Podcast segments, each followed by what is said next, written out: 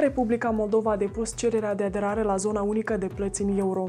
Un fost președinte interimar al Băncii de Economie a fost condamnat la 10 ani de închisoare în dosarul frauda bancară, iar șeful căii ferate din Moldova și-a dat demisia. Bun găsit! Vorbim despre cele mai importante evenimente ale săptămânii în câteva clipe.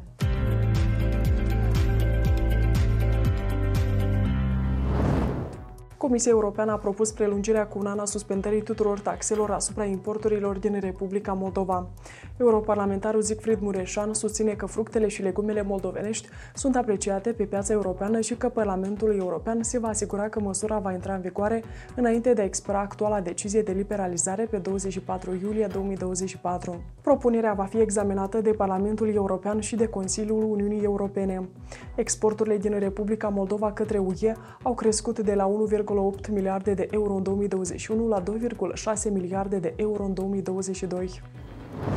Comisia pentru Situații Excepționale a Republicii Moldova a anulat miercuri decizia autorităților municipale privind finanțarea și gestionarea serviciilor de asistență personală, cea prin care s-a aprobat regulamentul cu privire la taxele pentru activitatea grupelor cu program prelungit în școlile din capitală, dar și cea prin care a fost anulat Ordinul Ministrului Educației de demiterea lui Andrei Pavloi din funcția de șef al Direcției Generale Educație, Tineret și Sport din municipiul Chișinău. Reprezentanții Comisiei pentru Situații Excepționale afirmă că nu există niciun temei legal pentru Comisia Municipală de a lua astfel de decizii și a solicitat Cancelarei de Stat să înștiințeze Procuratura Generală în vederea verificării acțiunilor persoanelor responsabile pentru adoptarea deciziilor respective. Jur să-mi dăruiesc toată puterea și priceperea propășirii Republicii Moldova, să respect Constituția și legile țării, Mihail Popșoi a fost investit luni în funcția de ministru de externe al Republicii Moldova. La ceremonie de depunere a jurământului a participat președinta Maia Sandu și prim-ministrul Dorin Recean.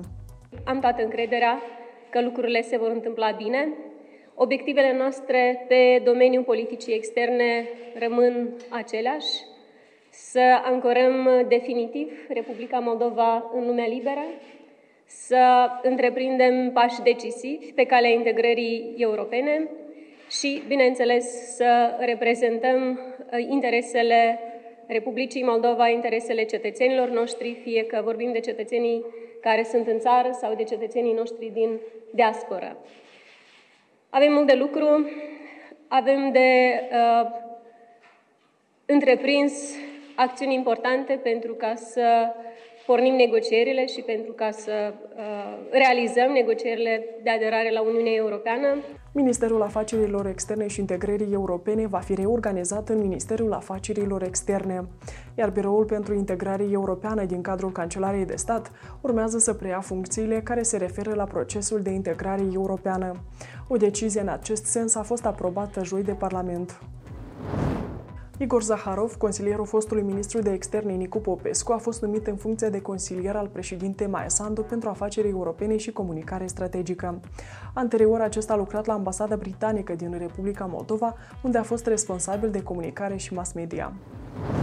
Guvernatoarea Băncii Naționale a Moldovei, Anca Dragu, a semnat marți cererea de aderare a Republicii Moldova la zona unică de plăți în euro. Țara noastră ar putea fi parte a inițiativei de integrare a plăților Uniunii Europene în circa un an și jumătate. Cu acest sistem, o plată ar putea să fie făcută într-un orizont de timp de circa 24 de ore, poate chiar zi cu zi, și în loc să plătim 20, 30, 50 de euro pe tranzacție, să plătim numai undeva la 1, 2, 3 euro. Asta înseamnă un pas uriaș pentru toți cei care participă la sistemul economic. Fac plăți în nume propriu, persoane fizice sau uh, companii. Um, cred că aceasta va fi o veste foarte bună pentru toți cei care, toți moldovenii care trăiesc și muncesc în străinătate și transferă um, remitențe, transferă din um, uh, agoniseala dumnealor către rudele din țară. SEPA este o inițiativă a industriei bancare europene lansată în 2008.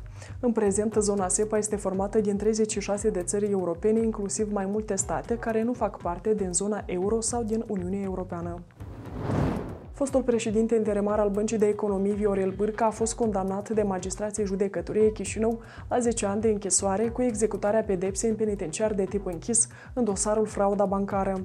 Acesta este învinuit de săvârșirea infracțiunii de delapidare a averii străine în proporții deosebit de mari și în interesul unui grup criminal organizat. Totodată, judecătorii au decis încasarea din contul lui Bârca în beneficiul băncii de economii a prejudiciului material în sumă de 100 de milioane de dolari. În prezent, în privința fostului președinte interimar al băncii de economii, Viorel Bârca, este aplicată măsura obligării de a nu părăsi țara. Sentința poate fi contestată la Curtea de Apel Chișinău în termen de 15 zile.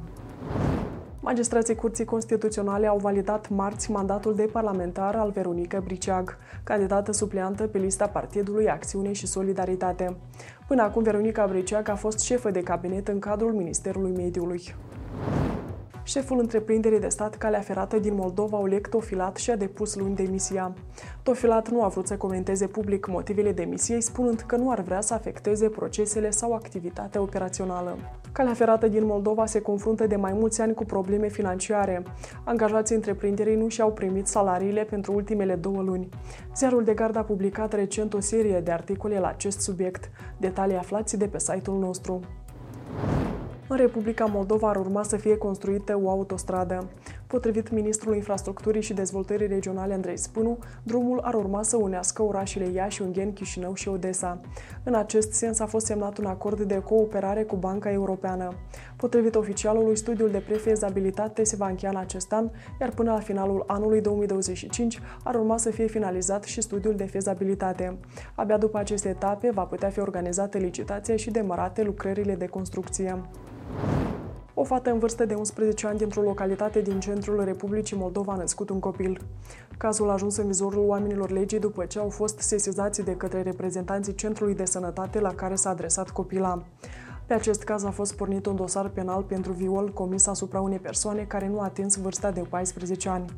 Tatăl vitreg al fetei a fost reținut pentru 72 de ore și audiat în calitate de bănuit în comiterea infracțiunii de viol. Vineri, acesta a fost plasat în arest preventiv pentru 30 de zile, după ce magistrații au admis demersul procurorilor. Dacă va fi găsit vinovat, bărbatul riscă între 10 și 20 de ani de închisoare sau detenție pe viață. Potrivit Coaliției Naționale Viața fără violență, timp de 8 luni, nicio autoritate nu a știut despre violul comis asupra copilului. Potrivit datelor oficiale, 149 de copii au fost victime ale violului în 2023. Numărul real însă ar putea fi mult mai mare.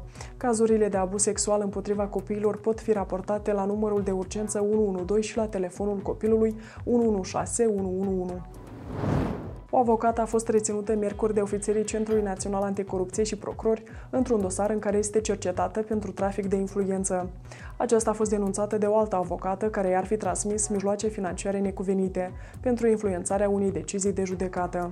Conform CNA, bănuita, cunoscând despre faptul că denunțătoarea are o problemă cu fiul său, arestat într-un dosar penal, ar fi convins-o pe aceasta că prin intermediul unei terțe persoane poate determina judecătorii să aplice o pedapsă mai blândă, fără privare de libertate.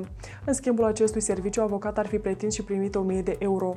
Ulterior a fost pronunțată decizia în privința fiului denunțătoarei, acesta fiind plasat în arest la domiciliu. Cercetările pe caz continuă. Săptămâna aceasta a avut loc unul dintre cele mai mari schimburi de prizonieri dintre Rusia și Ucraina. Președintele ucrainean Volodymyr Zelensky a anunțat că 207 persoane au fost eliberate din captivitatea rusă. Tot în această săptămână, cei 27 de lideri europeni au convenit asupra unui pachet de ajutor multianual pentru Ucraina în valoare de 50 de miliarde de euro. Premierul Ungariei, Victor Orban, care se opunea până acum ajutorului, a renunțat la dreptul de veto și astfel acordarea ajutorului a fost aprobată. Miercuri 31 ianuarie, site-ul ziarului de gard a fost atacat de hackeri ruși și a avut probleme de funcționare aproape două ore. Atacul a fost revendicat și de această dată de așa numita Narodnaya Cyber Armia, care a scris pe Telegram că, citez, am reamintit cele mai mari instituții de presă din Republica Moldova despre noi. Am decis să le transmitem salutări. Practic, Ucraina, până la război, era uh, o țară care practic era considerată una din primele în topul țărilor de export a agenților economice din, din regiunea din stânga Nistrului. 68,4% din exporturile din regiune merg către țările Uniunii Europene. Regiunea Transnistreană, o zonă separatistă din Republica Moldova, susținută de Rusia, exportă peste 70% din producția sa în țările europene.